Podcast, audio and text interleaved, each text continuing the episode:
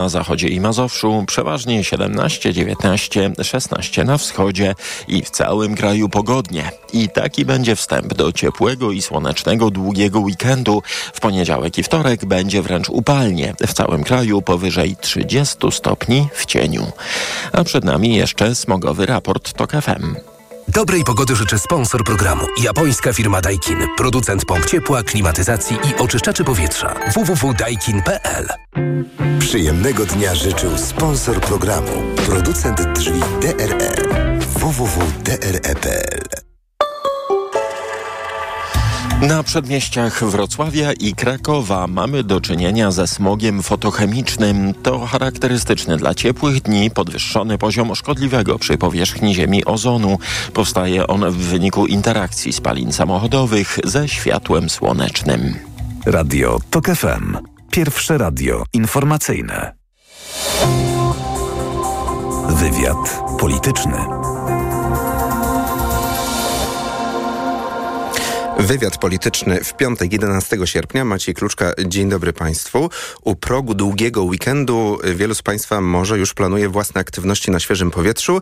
Jak słyszeliśmy, pogoda będzie sprzyjać, ale mamy nadzieję, że będziemy mogli Państwu towarzyszyć w tych aktywnościach, także z dawką polityki. Do 18 będziemy gościć. O 17:40 doktor Aldonę Domańską z Wydziału Prawa i Administracji Uniwersytetu Łódzkiego. Postawię szereg pytań na temat Centralnego Rejestru Wyborców. Ważnych pytań w kontekście tegorocznych wyborów. Za 20 minut gościć będziemy profesora Adama Bodnara, byłego rzecznika praw obywatelskich i kandydata Paktu Senackiego w tegorocznych wyborach. A teraz łączymy się z posłem Nowej Lewicy i wiceszefem klubu Lewicy, posłem Tomaszem Trelą. Dzień dobry, panie pośle. Dzień dobry panu, dzień dobry państwu. Czy plan Lewicy na tegoroczne wybory to, tu cytuję, zróbmy jesień temu średniowieczu? Tak, to jest jeden pewnie z planów. Natomiast plan na tegoroczne wybory to praca i jeszcze raz praca plus konsekwentne przekonywanie do programu Lewicy Polaków. Myśmy rozpoczęli już dzisiaj zbiórkę podpisów w Łodzi o godzinie 11. Zainaugurowaliśmy tą zbiórkę i każdego dnia będziemy na ulicach mojego miasta zbierać podpisy, ale tak będzie w całej Polsce, zarówno w tych mniejszych miejscowościach, jak i na polskich wsiach, bo teraz część proceduralna, ale już wykorzystujemy to do kampanii wyborczej, od której jesteśmy tak naprawdę od kilkunastu miesięcy. Teraz będziemy tylko przyspieszać i pokazywać kolejne odsłony i etapy tej kampanii. A ten cytat, zróbmy jesień temu średniowieczu, to z pisarza Jacka Dehnela, który będzie kandydatem Lewicy do Sejmu z Warszawy z ostatniego miejsca. To jest ten aktyw społeczny, aktywistów, ludzi kultury, sztuki, który też u was będzie na listach. Tacy ludzie. Tak, będą takie osoby, będą też parlamentarzyści, będą byli parlamentarzyści, będą samorządowcy, byli samorządowcy, będą przedstawiciele związków zawodowych, mniejszych organizacji społecznych. Spektrum personalne na listach Lewicy będzie bardzo szerokie, więc każdy znajdzie coś przyjemnego i dobrego dla siebie, bo oczywiście zawsze patrzy się na liderów czy liderki poszczególnych okręgów wyborczych, ale ja i my będziemy zachęcać do tego, że jeżeli z tego czy innego względu lider bądź liderka nie, to proszę sięgać dalej. Na przykład na łódzkiej liście są bardzo ciekawe osoby, społecznicy, którzy pracują w radach osiedli, są przedstawiciele związków zawodowych ZNP, są przedstawiciele branż małego i średniego biznesu i tak będzie w każdym ze 41 okręgów sejmowych, ale też przecież będziemy mieli swoje przedstawicielki, swoich przedstawicieli w pakcie senackim, więc drużyna Lewicy ma bardzo szerokie spektrum. To bardzo doświadczona, ale też energiczna, energetyczna drużyna i głęboko wierzę w to, że ten wynik będzie co najmniej na poziomie wyniku z 2019 roku. A kandydat Jacek Dehnel w wpisie na swoim portalu społecznościowym mówi tak. Osobiście chciałbym się zająć dwiema sprawami. Ustawą o równości małżeńskiej, a przynajmniej związkach partnerskich i i ochronie osób LGBT przed dyskryminacją i mową nienawiści, żeby już żaden Jędraszewski nie mógł nas bezkarnie nazywać zarazą, a Duda odmawiać nam człowieczeństwa. Czy pan może zapewnić wyborców, wyborczynie Lewicy, że właśnie takim postulatem się zajmiecie, że to nie będzie odkładane na zaś? Oczywiście, że tak. Ja się w ogóle bardzo cieszę, bo jestem w formacji, jestem w partii politycznej od 24 lat, gdzie śmiało mogę podpisać się pod każdym postulatem mojej koleżanki, mojego kolegi z listy wyborczej, bo tak jak powiedziałem, spektrum kandydatów jest bardzo szerokie. Część osób prezentuje postulaty takie bardziej proobywatelskie, część progospodarcze, część specjalizuje się w zakresie ochrony zdrowia, ale rzeczywiście mogę potwierdzić, że sprawy związane ze związkami partnerskimi, z dyskryminacją, to będą te sprawy, którymi się będziemy zajmować. I tak jak mówimy też, Lewica idzie do tych wyborów po to, żeby osiągnąć dobry wynik. Lewica idzie do tych wyborów po to, żeby po wyborach tworzyć nowy rząd z naszymi partnerami na dzisiejszej opozycji demokratycznej. I Lewica wreszcie idzie do tych wyborów po to, żeby zabezpieczyć i dać gwarancję, że po wyborach te nasze postulaty, między innymi te, o których pan przed chwilą powiedział, nie zostaną schowane gdzieś na ostatnią półkę w tym czy innym gabinecie, tylko weźmiemy je na agendę i będziemy i dajemy gwarancję, że będziemy je chcieli zrealizować. A jeżeli rząd będzie tworzyć Koalicja Obywatelska, Lewica i Trzecia Droga, a sondaże na to wskazują, oczywiście jeśli przejmiecie władzę, z jednej strony do ucha Donalda Tuska, premiera, będzie mówić Kosiniak-Kamysz i Szymon Hołownia, zróbmy w sprawie związków partnerskich albo małżeństw jednopłciowych referendum, albo Donaldzie, zostawmy to na później, teraz mamy praworządność do zrobienia, a z drugiej strony będzie pan Czarzasty, który będzie mówił nie, w pierwszych 2-3 miesiącach musimy taką ustawę przeprowadzić przez parlament. Kogo posłucha Donald Tusk wtedy według pana? Wie pan, ja myślę, że i Donald Tusk, i Władysław Kosiniak-Kamysz, i Szymon Hołownia będą słuchali przede wszystkim wyborców, będą słuchali obywateli i ze sprawami dość oczywistymi nie ma co specjalnie dyskutować. My się możemy różnić, jeżeli chodzi o kwestie związane z stawkami podatkowymi. Możemy mieć trochę różne zapatrywania, jeżeli chodzi o szeroko rozumiane dostęp do usług publicznych, do budownictwa mieszkaniowego na wynajem, ale ja myślę, że jeżeli chodzi o związki partnerskie, jeżeli chodzi o to, że mniejszości seksualne powinny być dokładnie tak samo szanowane jak każdy inny obywatel, to w ogóle nie ma o czym dyskutować, więc ja nie sądzę w ogóle, że będą takie szepty do ucha tego czy innego polityka, bo koalicja po wyborach też polega na tym, że zanim ona zostanie zawarta, to siedzi się nad programem tej koalicji, ustala się punkty, które będą realizowane przez rząd. Są rzeczy do zrealizowania w pierwszej kolejności, są rzeczy do zrealizowania w drugiej kolejności, w trzeciej kolejności. Na wszystko przychodzi miejsce i przychodzi czas, ale ja nie wyobrażam sobie, że nowy rząd będzie w ogóle dyskutował albo zastanawiał się, czy w Polsce mają być związki partnerskie, bo to jest sprawa oczywista. To jest trochę tak jak dla mnie niewyobrażalne. Wydawałoby się, że nowy rząd by zastanawiał się, czy przywrócić bezpłatną metodę in vitro w Polsce, skoro ona znakomicie działa w wielu samorządach i jest finansowana z budżetu samorządów. Na przykład to są sprawy takie oczywiste. Łodzi, w pańskim na mieście. Na przykład tak. W mojej Łodzi. A przed umową koalicyjną nowego rządu, jeśli taki powstanie, najprawdopodobniej będziemy odpowiadać w referendum, które szykuje nam PiS. Miało być jedno pytanie, będą 4. Dzisiaj poznaliśmy w tym serialu ujawniania pytań przez Jarosława Kaczyńskiego. Pierwsze. Czy popierasz wyprzedaż państwowych przedsiębiorstw? Jak odpowiada na takie pytanie poseł Trela? Odpowiadam dokładnie tak samo, jak odpowiadałem, jak nie znałem tego i nie poznałem w ogóle ilości tych pytań. To nie jest referendum, bo Jarosław Kaczyński nie chce poznać opinii Polek i Polaków na dany temat. Jarosław Kaczyński wymyślił sobie, że referendum w dniu wyborów to będzie dodatkowe źródło finansowania jego kampanii i jego aktywności politycznej. I pewnie mobilizacja swoich wyborców też.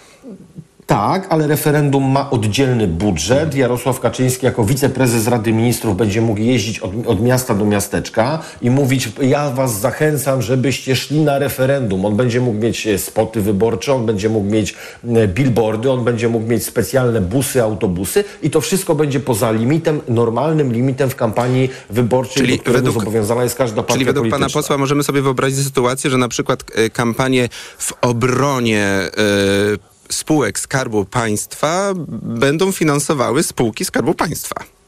Będą finansowały spółki Skarbu Państwa, będzie jeździł premier, wicepremier, minister, wiceminister, kolejny wiceminister i tak dalej, i tak dalej. I to będzie alternatywna rzeczywistość, która jest poza tym legalnym finansowaniem kampanii wyborczej. No przecież pan doskonale wie, bo obserwuje scenę polityczną, ja też to wiem, że Prawo i Sprawiedliwość, patrząc na sondaże, widząc 180 mandatów, wie, że do 231 jest długa droga i próbuje takich sztuczek, których nikt nigdy po 89 roku nie robił. A jeżeli Jarosław Kaczyński rzeczywiście troszczy się o jakąś dziedzinę życia obywateli czy dziedzinę funkcjonowania państwa, to ja się zastanawiam, dlaczego on nie zadał tych pytań przez 8 lat. Przecież jeżeli Jarosław Kaczyński w 2022 roku, jeżeli Jarosław Kaczyński w 2018 roku chciał zadać pytanie, a rządził, to mógł zadać pytanie. On dzisiaj zadaje pytania, na które odpowiedź jest dość oczywista. Czy ktoś chce wyprzedawać majątek państwowy?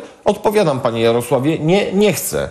Równie dobrze może pan zadać jutro pytanie, kolejne i zrobić sobie spot, czy Jarosław Kaczyński jest najlepszym wicepremierem na świecie. Ja oczywiście odpowiem, nie, nie jest najlepszym na świecie, a pan będzie przekonywał, że pan jest najlepszym na świecie. To są tak bzdurne i tandetne chwyty, na które my jako opozycja i my jako lewica i mam nadzieję obywatele się nie złapią.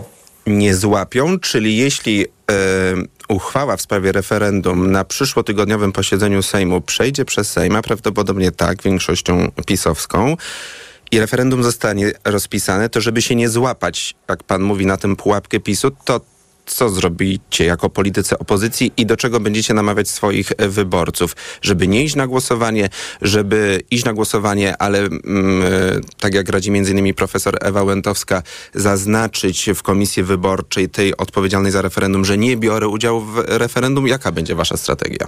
Ja powiem panu, co zrobię ja i do czego będę namawiał swoje koleżanki i kolegów, bo jesteśmy przed posiedzeniem klubu. Ja będę namawiał dokładnie tak jak pani profesor Łętowska, żeby idąc na głosowanie, zagłosować w wyborach parlamentarnych. Oczywiście najlepiej zagłosować na kandydatki, kandydatów lewicy, a w komisji referendalnej powiedzieć nie, nie biorę udziału w referendum, dlatego że to nie jest referendum, tylko to jest alternatywna kampania wyborcza Jarosława Kaczyńskiego za pieniądze wszystkich podatników bez żadnego limitu. W czymś takim społeczeństwo nie powinno brać udziału, dlatego że Jarosław Kaczyński wpadł z Joachimem Brudzińskim na pomysł, będziemy mieć na kampanię nie tak jak inne partie kilkadziesiąt milionów złotych, tylko my będziemy mieli kilkaset milionów złotych i nie zapłacimy za to z budżetu partii, ze składek, z darowizn, tylko weźmiemy to z jakiejś rezerwy, bo przecież oni są znani z tego, że zamiast pieniądze z rezerwy na kataklizm przeznaczają pieniądze z rezerwy na watę cukrową, kiełbasę z grilla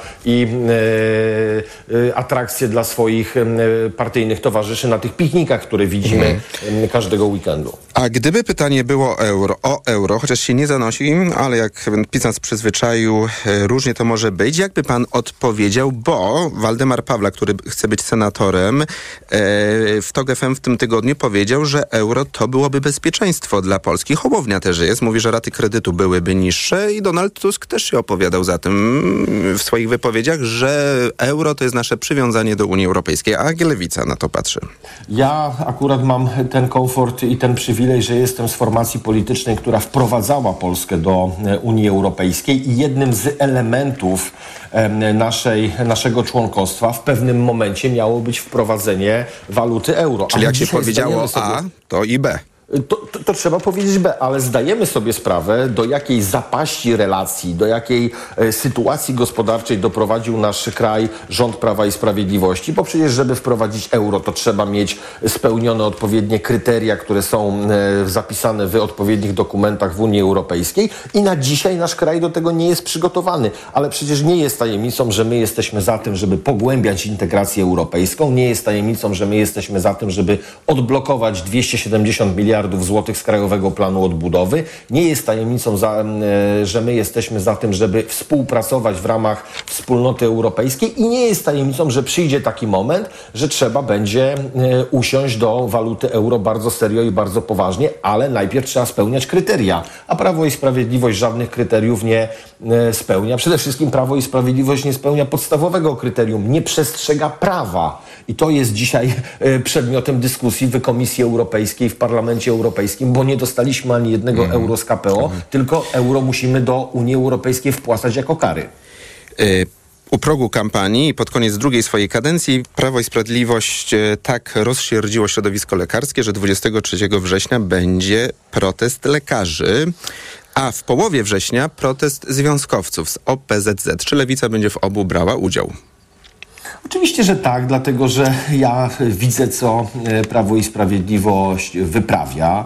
Widzę, jak oni się zachowują, jaką mają pogardę do poszczególnych grup zawodowych. A to, co zrobił pan minister Niedzielski, ujawniając dane wrażliwe jednego z polskich lekarzy, którzy niosą pomoc każdego dnia naszym rodakom, to pokazuje, że Prawo i Sprawiedliwość nie ma żadnych świętości. Oni nie zahamują się i nie mają żadnych hamulców przed tym, żeby ujawniać najgorsze rzeczy, żeby tylko jakiś słupek poparcia albo tylko, żeby jakiś dodatkowy promil poparcia był po ich stronie. Czyli więc ja mogę zadeklarować bardzo wyraźnie, że jak będzie protest, Lewica będzie zawsze po stronie pracowników. Zresztą Lewica jest zawsze po stronie związków zawodowych, jest i wspiera tych, którzy walczą o lepsze i godne życie na tym czy na innym stanowisku. I na sam koniec komentarz z dzisiejszego dziennika Gazety Prawnej, Grzegorz Osiecki i Tomasz Żółciak z samej końcówki, którzy mówią, że sondaże są teraz tak wyrównane, że to pokazuje, że zaczyna się kampania, która równie dobrze może wywrócić polityczną scenę do góry nogami,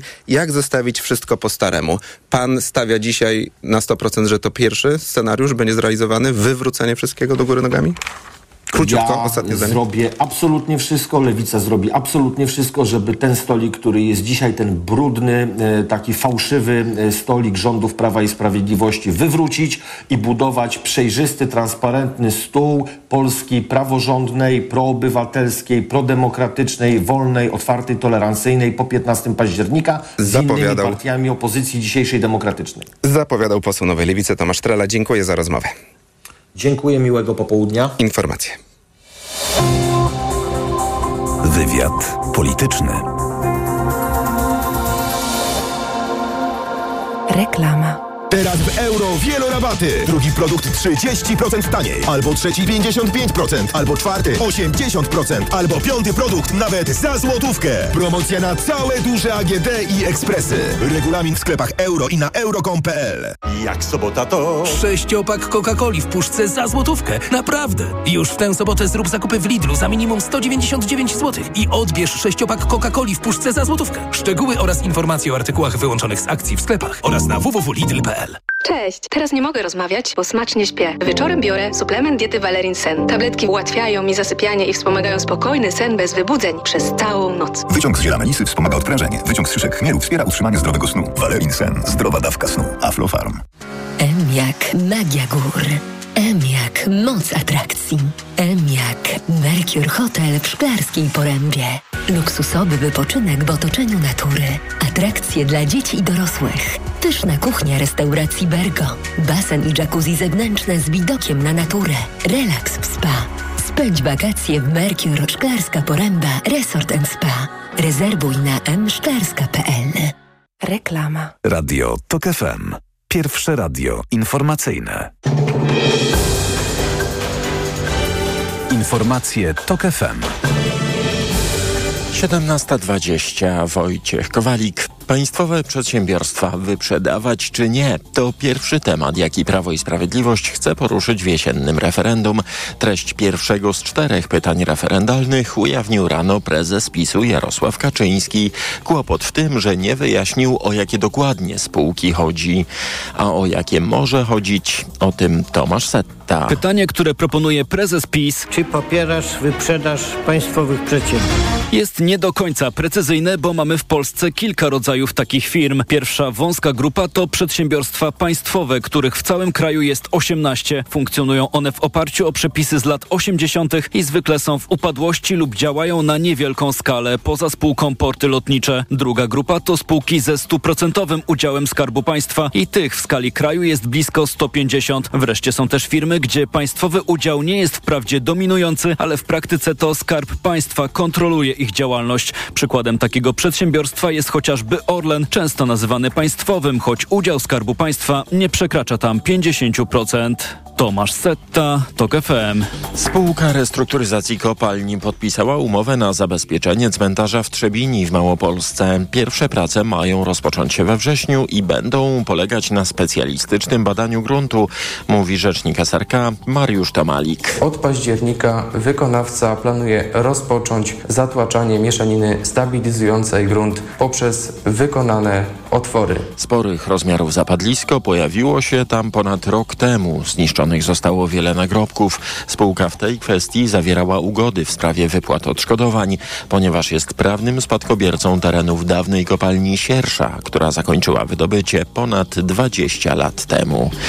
Brytyjski premier Rishi Sunak średnio raz na 8 dni korzysta z samolotu lub śmigłowca do podróżowania po kraju i robi to zamiast pociągu, a to znacznie częściej niż robiła trójka jego poprzedników, podaje BBC i zauważa, że te dane poddają w wątpliwość wiarygodność deklaracji Sunaka na temat zapobiegania zmianom klimatu. Sam premier mówił już wcześniej, że podróże lotnicze pozwalają na najbardziej efektywne wykorzystanie jego czasu.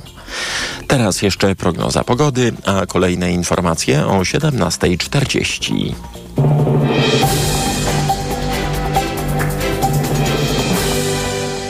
Dobrej pogody życzę sponsor programu. Japońska firma Daikin. Producent pomp ciepła, klimatyzacji i oczyszczaczy powietrza. www.daikin.pl. Przyjemnego dnia życzy sponsor programu. Producent drzwi DRL. www.dre.pl. Pogoda. Do końca dnia i wieczorem w całym kraju pogodnie. Najchłodniej będzie na wschodzie, tam 16 stopni, przeważnie około 17, 19 do 20 na zachodzie i Mazowszu. Dobrej pogody życzę sponsor programu. Japońska firma Daikin. Producent pomp ciepła, klimatyzacji i oczyszczaczy powietrza. www.daikin.pl. Przyjemnego dnia życzył sponsor programu. Producent drzwi DRL. www.dre.pl. Radio TOK FM. Pierwsze radio informacyjne. Wywiad polityczny.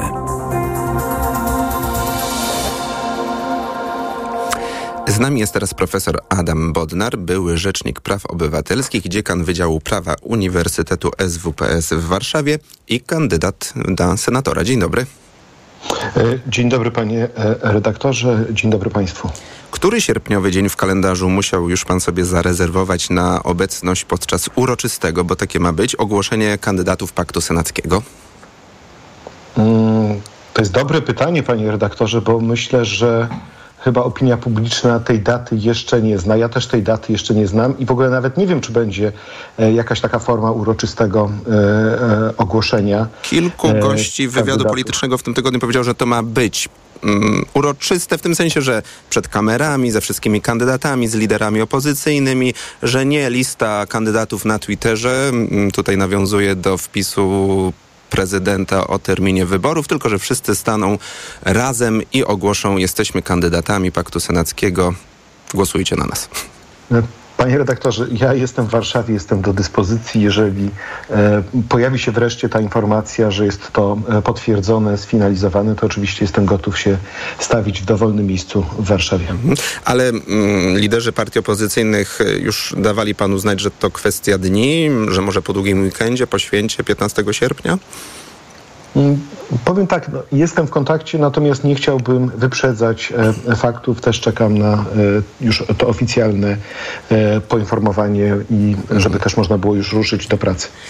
Ale te informacje, które też do nas docierają od samych kandydatów, że z Warszawy, gdzie są 4 okręgi wyborcze, kandydatami będzie mecenas Poci, senator Borowski, posłanka obecna Magdalena Biejat i właśnie pan. Też takie informacje do mnie docierają. O tym oczywiście jest rozmowa, tylko znowu nie chciałbym wyprzedzać tych faktów i oficjalnego ogłoszenia tej informacji. Czy w sprawie lekarza Łukasza Pisuli z Poznania doceniłby pan i zgodziłby się pan ze mną, że była jednak pokazana siła takiego obywatelskiego poruszenia, też zawodowego wsparcia. Bardzo silna, zdecydowana, szybka reakcja Naczelnej Izby Lekarskiej, ale też pacjentów, chociażby w mediach społecznościowych, też polityków, którzy od razu wszczęli kontrolę. Czy w tej całej dramatycznej sytuacji to był jakiś pozytywny aspekt? Myślę, że tak się złożyło, że akurat zanim ta sprawa wybuchła, ja prowadziłem takiego live'a na swoim profilu na Facebooku i na LinkedIn z panem doktorem Grzegorzem Wroną, który jest sekretarzem Naczelnej Rady Lekarskiej. I my sporo rozmawialiśmy na temat różnych takich trudnych relacji, jakie ma samorząd lekarski z ministrem Niedzielskim w kontekście tej walki, prawda, z tym nadmiernym wypisywaniem recept, czy z kwestią też takiej swoistej deregulacji zawodu lekarza, uznawania uprawnień lekarzy zagranicznych i różnych problemów, które się z tym wiążą w kontekście zapewnienia jakości świadczeń. I pamiętam, że jak wybuchła i wtedy z tej rozmowy nam sporo wynikało różnych takich nieścisłości i problemów. I jak pojawił się ten słynny tweet pana ministra Niedzielskiego dotyczący tego, jaką to receptę sobie pan doktor wypisał, to zaraz od razu ze mną się skontaktował pan doktor Grzegorz Wrona, właśnie niezwykle poruszony i była taka, można powiedzieć, niezwykła determinacja samorządu lekarskiego, żeby właśnie pokazać, że to już jest przekroczenie wszystkich granic. No i oczywiście to wszystko się zbiegło też z kontrolami poselskimi, z tym, że ta sprawa pokazała, że po prostu system jest nieszczelny, że może być nieszczelny, że może być, mam na myśli system informacji medycznej, że może być wykorzystywany. Ale panie profesorze, nawet jakby był system nieszczelny, ale politycy wiedzieliby, że przekraczają granice, a jeśli wiedzą, to by wiedzieli, że to jest złe, to by tego nie zrobili, gdyby mieli w sobie takie poczucie, że coś złego zrobią. Nawet sobie, jako politykowi, bo widać, doszło do dymisji, ale też współobywatelowi. A to pokazuje, że posuwają się do takich decyzji. No ale proszę zauważyć, że to nie było pierwsze ujawnienie takich informacji ściśle prywatnych przez polityków w ciągu ostatnich dni. No bo wcześniej mieliśmy to ujawnienie tożsamości osoby pokrzywdzonej przestępstwem przez prokuratora Tomasza Szafrańskiego. Tak jest. I myślę, że różnica między tymi sprawami polega na tym, że po prostu to poczucie nieodpowiedzialności nie mogło towarzyszyć ministrowi Niedzielskiemu, że słowem minister Niedzielski nie był na tyle silny politycznie, żeby móc się uchronić przed ewentualnymi konsekwencjami politycznymi, ale także być może prawnymi za to, co zrobił. A po drugie, rzecz dotyczy kwestii, która jest bardzo wrażliwa dla wszystkich Polaków, dla wszystkich obywateli, bo jednak każdy z nas raczej dane dotyczące swojego zdrowia chciałby zachować w tajemnicy. No właśnie, chciałbym pana profesora zapytać, czy według pana takie liberalne wartości demokratycznego państwa przez tę sprawę będą jednak też decydowały w tych wyborach, bo się mówiło, że raczej dla Polaków ważniejsze jest bezpieczeństwo socjalne, bezpieczeństwo militarne teraz w dobie wojny u naszych sąsiadów, ale może dojdzie też ten segment bezpieczeństwa praw obywatelskich. Ja bym na to spojrzał trochę szerzej, a mianowicie, że my dopiero teraz, po latach można powiedzieć, zaczynamy na szeroką skalę dostrzegać konsekwencje erozji państwa prawa i w ogóle erozji funkcjonowania instytucji, które stoją, które mają nam służyć, które mają wykonywać określone zadania na naszą rzecz. Że widzimy, jak to upolitycznienie, jak podporządkowanie wielu zadań ściśle określonym celom politycznym może po prostu szkodzić obywatelom i wkraczać w nasze codzienne życie. Bo są to i kobiety, które doświadczają tego w kontekście dostępności legalnej aborcji, i osoby LGBT+, które są wykorzystywane w celach politycznych i temat praw osób LGBT jest instrumentalizowany. Czy w tym przypadku mamy do czynienia, prawda, z pacjentami i z naszym prawem do ochrony zdrowia? Po prostu te wszystkie sprawy po kolei ilustrują, że władza wykonawcza, żeby utrzymać władzę, no nie cofnie się przed takimi zagraniami, które są po prostu, które godzą w nasze prawa i wręcz mogą godzić na szeroką skalę. Także to są takie historie, które uzmysławiają nam, co się w tej naszej Polsce zmieniło i dlaczego nie możemy się czuć po prostu bezpieczni.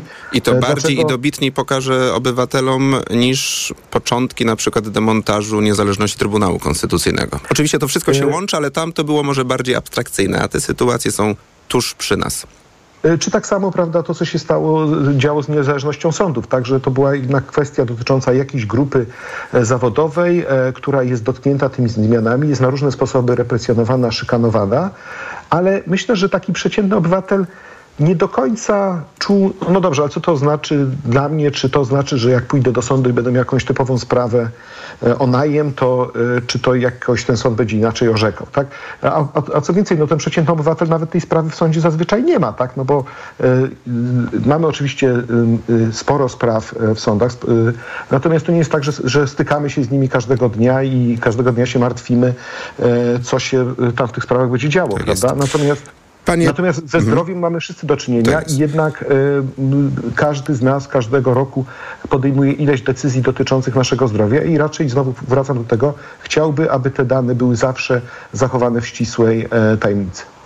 Panie profesorze, co zrobić z referendum, jeśli ono zostanie rozpisane, na przykład z pytaniem dotyczącym państwowych przedsiębiorstw, migrantów może?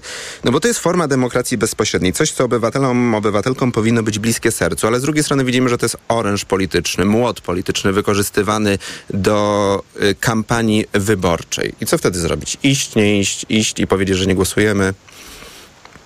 To jest bardzo trudne pytanie i znowu taka, myślę, że pułapka zastawiana na obywatelach, także na, myślę, że opozycji demokratycznej, w jaki sposób się do tego referendum ustosunkować. Ja może najpierw bym chciał się odnieść do tej kwestii pytania referendalnego, no bo już samo to pytanie jest tak sformułowane, to pierwsze, że w zasadzie nie wiadomo, czy chodzi o te przedsiębiorstwa państwowe w sensie ścisłym, czy też właśnie chodzi być może o jednoosobowe spółki Skarbu Państwa, czy też te spółki, które są po prostu przez państwo kontrolowane. Tak, już mamy na poziomie pytania ile wątpliwości, a już nie wspominając o tym, jak należałoby na to pytanie odpowiedzieć. Natomiast wydaje mi się, że trzeba cały czas przypominać, skąd się ten pomysł referendum wziął, że to jest po prostu metoda wyborcza zastosowana przez Wiktora Orbana, która służyła temu, aby umocnić swoją władzę, aby zwiększyć polaryzację, aby spowodować pewne, można powiedzieć, zamieszanie dotyczące tego, o czym dyskutujemy w czasie wyborów, aby być może też właśnie utrudnić pracę komisji wyborczych, aby zwiększyć mobilizację swoich zwolenników. Bo referendum co do zasady to jest absolutnie fantastyczne narzędzie demokracji bezpośredniej, natomiast ono jest stosowane wtedy, kiedy albo mamy takie przełomowe momenty, jak na przykład przystąpienie Polski do Unii Europejskiej czy przyjęcie konstytucji, albo kiedy toczą się normalne, codzienne prace parlamentarne i jest jakaś decyzja, która wymaga właśnie tej zgody. A nie przy okazji wyborów. Całego narodu. A nie przy okazji wyborów, no bo wybory mają w dużej mierze zdecydować o tym, jaki będzie kurs polityczny przez następne lata. Także myślę, natomiast jeszcze jedno zdanie. Ja bym się zgodził, taki się komentarz ukazał redaktora Pawła Wrońskiego na stronach Wyborczej, że na pewno nie należy lekceważyć, na pewno nie należy uznawać, że a to nie ma znaczenia, jakoś sobie poradzimy. Trzeba na pewno bardzo dokładnie się przyjrzeć i zastanowić nad strategiami podejścia do samego referendum, jak i do poszczególnych pytań. A skoro pan wspomniał o tej strategii Wiktora Orbana z Węgier, to wtedy to referendum, które było skierowane przeciwko społeczności LGBT, było niewiążące, bo za mało osób wzięło w nim udział. Czy może być też jak w Polsce, że Polacy stwierdzą, wybieramy posłów, senatorów, a referendum z takimi pytaniami niech sobie PiS zostawi na boku. Taka jest też oczywiście możliwość, przy czym nie powiem dokładnie teraz w tym momencie, w jaki sposób weryfikuje się na Węgrzech udział w referendum, natomiast u nas trzeba zgodnie z przepisami wyraźnie odmówić przyjęcia karty referendalnej. No i pytanie, czy faktycznie obywatele będą się decydowali na taki ruch, i też pytanie, czy opozycja powinna do tego zachęcać, a może się na przykład okaże, że te pytania będą tak sformułowane, że wszyscy obywatele co do zasady się prawie zgodzą z tymi pytaniami. No bo przykładowo, jeżeli ja patrzę na to dzisiejsze pytanie, no to sobie tak myślę, jeżeli mamy przedsiębiorstwa zbrojeniowe na przykład, to też jestem za tym, żeby ich oczywiście nie wyprzedawać, bo to, czy przedsiębiorstwa zajmujące się energetyką, czy sprawami, które są ściśle związane z bezpieczeństwem Polski, to oczywiście, że nie sprzedawać, bo to jest... I taka jednomyślna odpowiedź społeczeństwa też byłaby może dla Jarosława Kaczyńskiego kłopotliwa. To byłaby ciekawa też nie dawałaby szansy na po prostu polaryzację. Mm. Wydaje mi się, że o to chodzi, chyba że celem jest po prostu rzucenie jakichkolwiek haseł, a spowodowanie efektu w postaci ale też dysponowania środkami pieniężnymi, bo jednak na cele referendalne można wydawać znacznie więcej pieniędzy. Profesor Adam Bodnar, były Rzecznik Praw Obywatelskich. Bardzo dziękuję za rozmowę. Dziękuję panie redaktorze, dziękuję państwu za informację. Wywiad polityczny.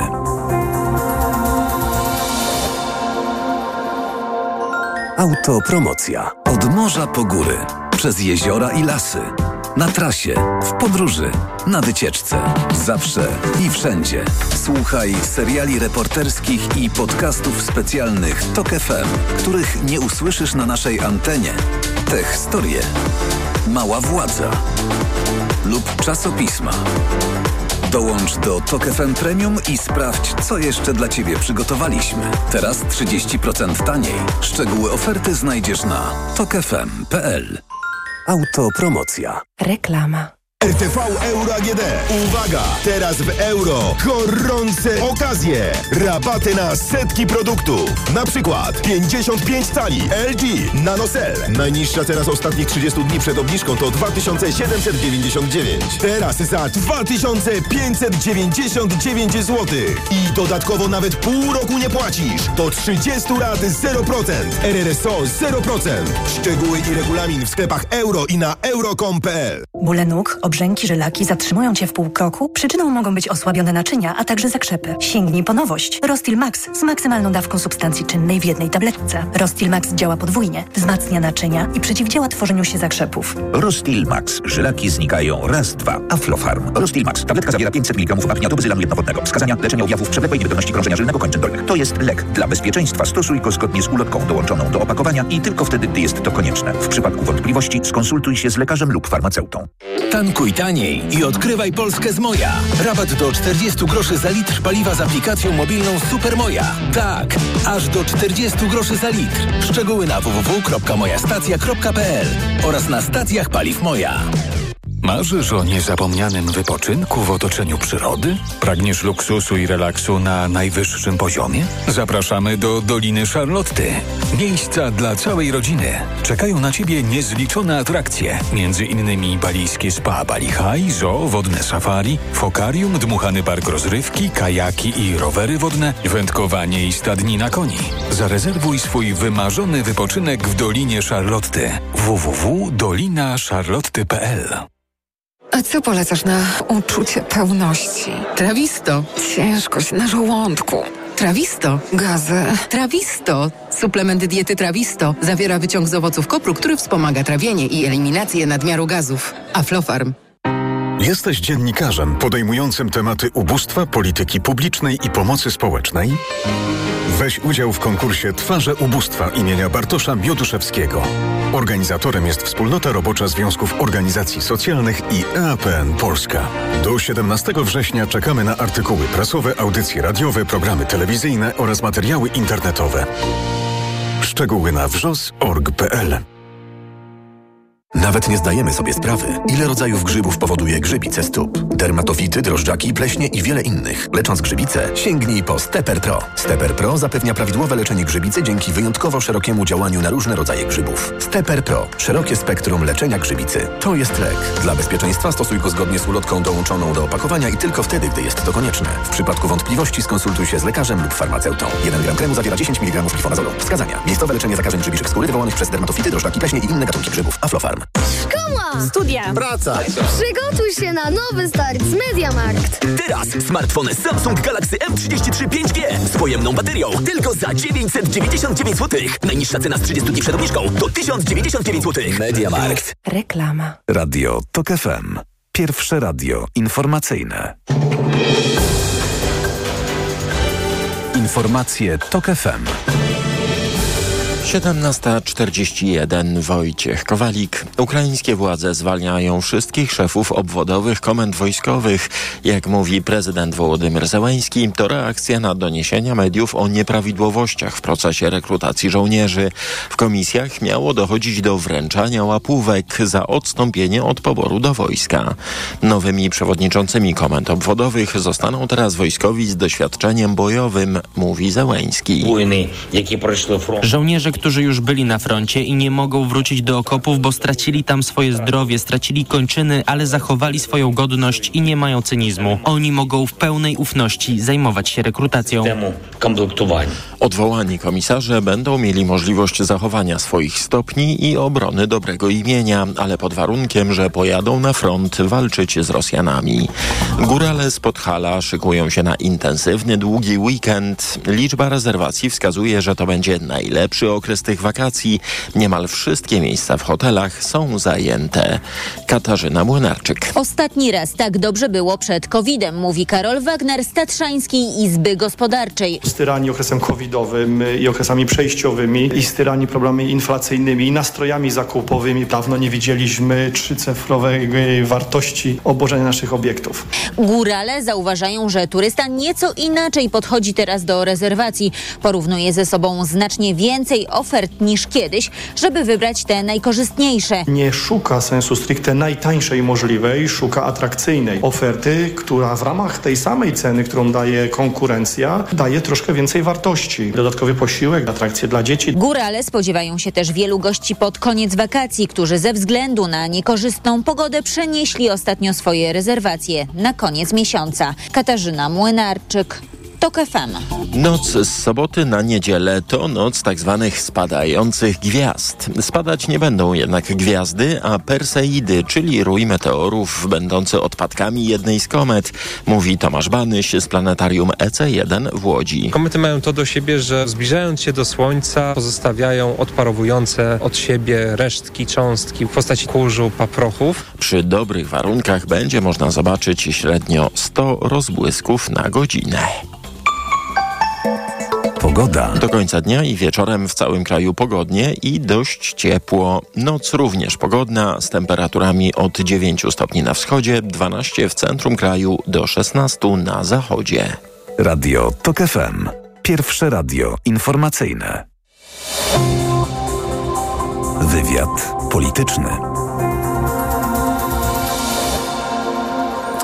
Z nami jest teraz doktor habilitowana Aldona Domańska z Katedry Prawa Konstytucyjnego na Wydziale Prawa i Administracji Uniwersytetu Łódzkiego. Dzień dobry, pani doktor.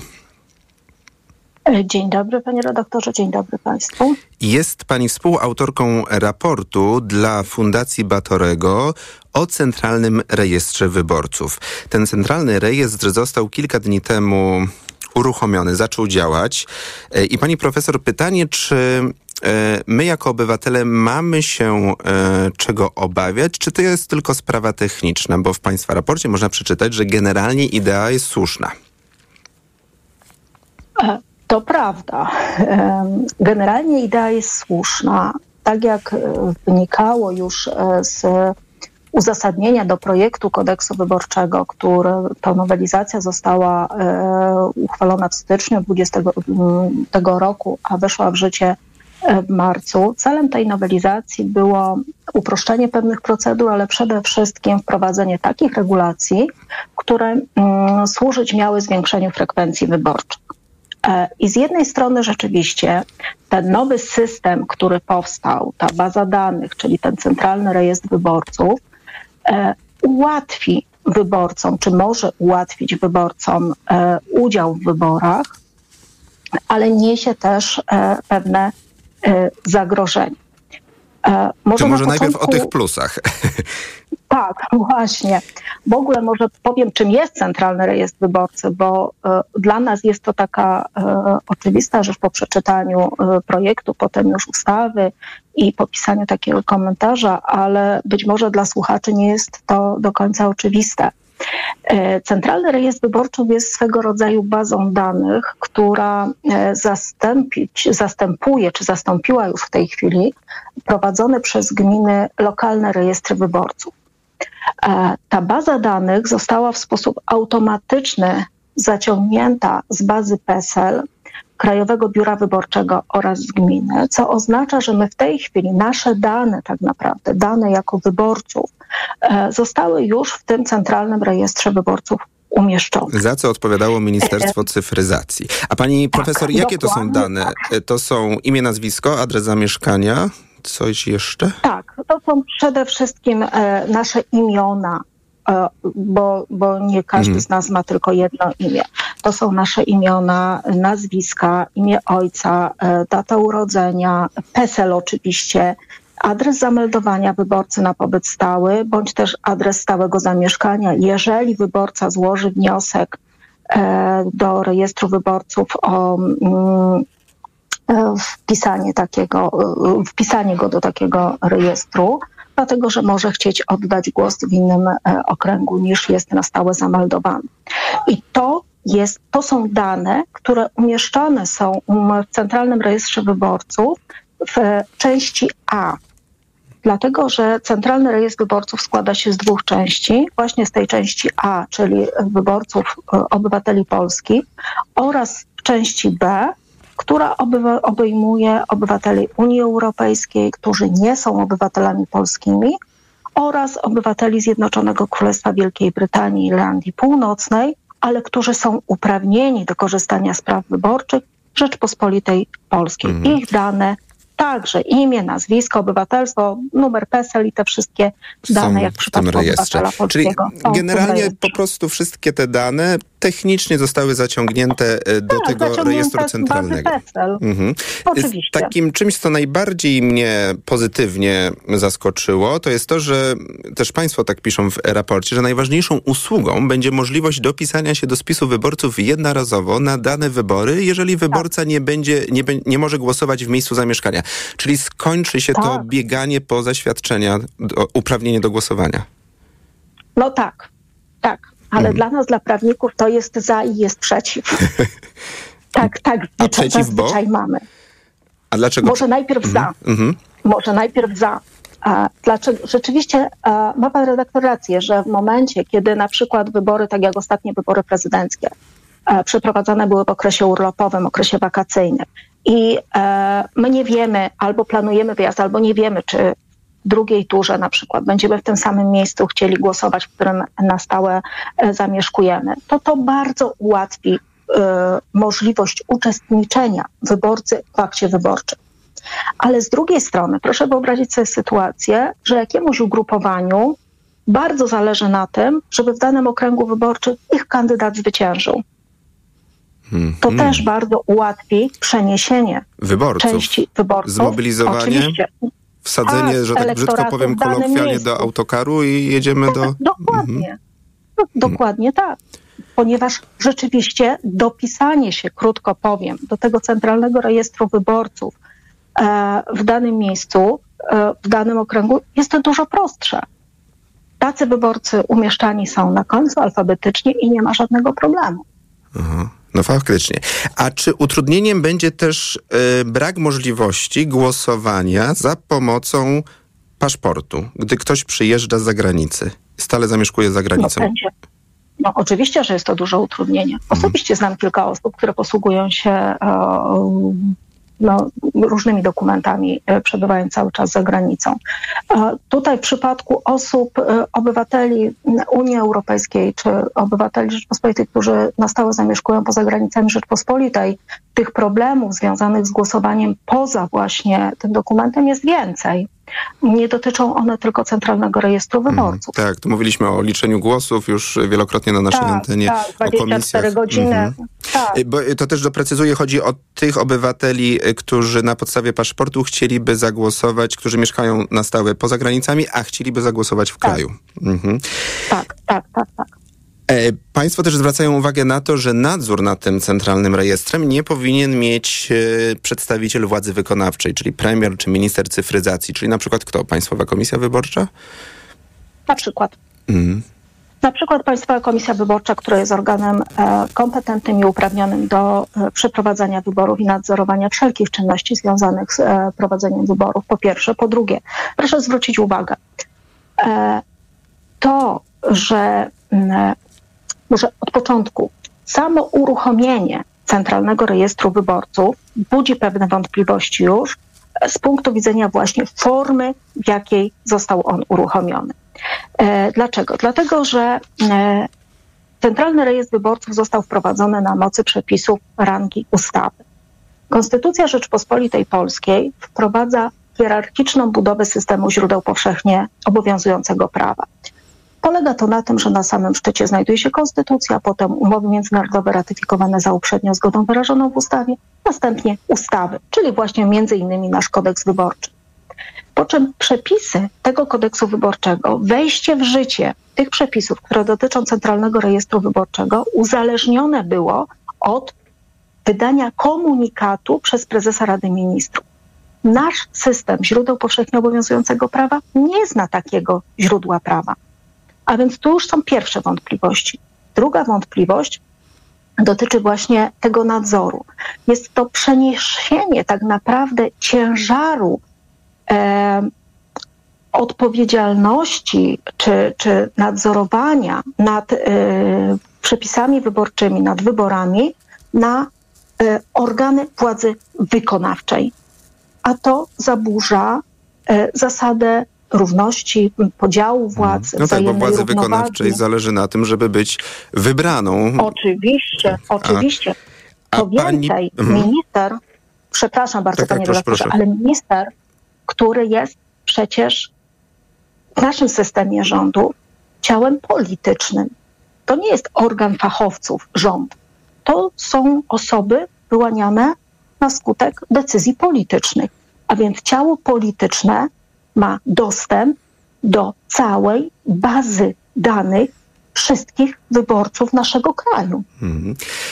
Też jest wątpliwością to, że ten rejestr został uruchomiony na 2 miesiące przed wyborami. Były prowadzone testy, no ale wiadomo, testy są na małą skalę. Tak, na 3-4 miejmy nadzieję, że to się nie wyłoży, kolokwialnie mówiąc, właśnie w czasie wyborów. A pani profesor, czy my jako obywatele i głosujący możemy mieć spokojną głowę o to, że nikt w czasie głosowania, po głosowaniu, nikt właśnie z władzy wykonawczej, z urzędników nie będzie mógł zajrzeć, tu się odwołam do słynnej historii dramatycznej Łukasza Pisuli z Poznania, tam minister mógł zajrzeć sobie, jaką kategorię leków, na jaką kategorię leków lekarz sobie wypisał receptę. Czy tu ktoś będzie mógł zobaczyć, może nie na jakiego posła zagłosowaliśmy, ale na jaką partię. Czy to jest możliwe, czy na szczęście aż tak daleko oczy rządzących nie zajrzą?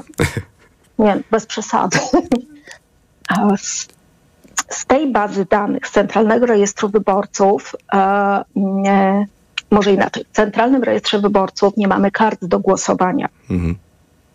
Więc obywatel, wyborca, uczestnicząc w akcie wyborczym, oddając głos, oddaje go na karcie do głosowania. Na szczęście wybory mają charakter tajny. Wrzucamy je do urny i od tego momentu nikt tak naprawdę nie wie. Tu można się zastanowić nad zupełnie inną instytucją, mianowicie możliwością nagrywania całego przebiegu wyborów przez mężów zaufania, tak, no, ale nie dotyczy to już Centralnego Rejestru Wyborów. A czy w Centralnym Rejestrze będzie odnotowane, że my głosowaliśmy? Jan Kowalski w tej gminie głosował, czy nie? To będzie odnotowane na zupełnie innych kartach, które też są tak jak dotychczas drukowane na podstawie centralnego czy z centralnego rejestru wyborców, ale będziemy odnotowywać to na tych samych, na takich kartach czy podobnych kartach jak dotychczas w naszym lokalu wyborczym. Mhm. Gdyby te techniczne problemy jakieś wystąpiły, czyli na przykład przechodzimy do lokalu wyborczego, a akurat w tym rejestrze nas nie ma, gdyby takie problemy wystąpiły, to też państwo w raporcie Fundacji Batorego wskazujecie, panie są autorkami raportu, że to mogłoby być podstawą do protestów wyborczych. Tak, jak najbardziej tak. Chociaż to też ma dwie strony, tak jak prawie wszystko. Z jednej strony wyborcy mają możliwość sprawdzenia swoich danych. Możemy sprawdzić, czy jesteśmy umieszczeni w takim rejestrze wyborczym centralnym. Już się upewnić. Czy nasze... Tak, wcześniej. I a to jest potrzebne? PESEL do logowania? Jest to proste? Tak, to jest na portalu e-Obywatel. Ministerstwo zapewnia, że jest to prosta droga, więc ścieżka czy procedura. I rzeczywiście możemy to sprawdzić i tak jak przy poprzednich spisach i rejestrach wyborców możemy ewentualnie nasze dane jeszcze skorygować, wystąpić o dopisanie nas do takiego centralnego rejestru wyborców. W momencie, jeżeli tego nie uczynimy i w dniu wyborów okaże się, że nas nie ma na liście, no to rzeczywiście nie możemy już nic zrobić, abyśmy zostali dopisani i żebyśmy mogli skutecznie oddać głos. Możemy próbować podważać ewentualnie wynik głosowania na podstawie protestu, ale jest to trudne. Czyli to jest ważny apel do wszystkich naszych słuchaczy, słuchaczek. Tak. Sprawdźmy się w tym rejestrze. Tak. Na koniec pytanie. Rozumiem, że to już nie w tej kadencji Sejmu, ale w następnej. Apelowałaby pani profesor do tego, żeby zabezpieczyć bardziej ten centralny rejestr, znowelizować, zmienić niektóre te zapisy, o których mówiliśmy, te najbardziej takie wątpliwe. Z całą pewnością tak naprawdę to, czy ten centralny rejestr wyborców, choć założenia są słuszne, sprawdzi się, tego nie wiemy. Ja bym w ogóle apelowała, aby ten centralny rejestr wyborców został wprowadzony tak naprawdę nie na te wybory parlamentarne, tylko na kolejne. Bo to jest bardzo krótki czas. A, czyli politycy jeszcze to mogą zrobić? Mogą stwierdzić? Nie sądzę, żeby teraz mogli to zrobić. Mógł to zrobić premier przed 4 sierpnia. Zwłaszcza że przecież wytyczne Komisji Weneckiej i orzeczenie Trybunału Konstytucyjnego, choćby K31/06, wskazują, że co najmniej 6 miesięcy wcześniej taka nowelizacja kodeksu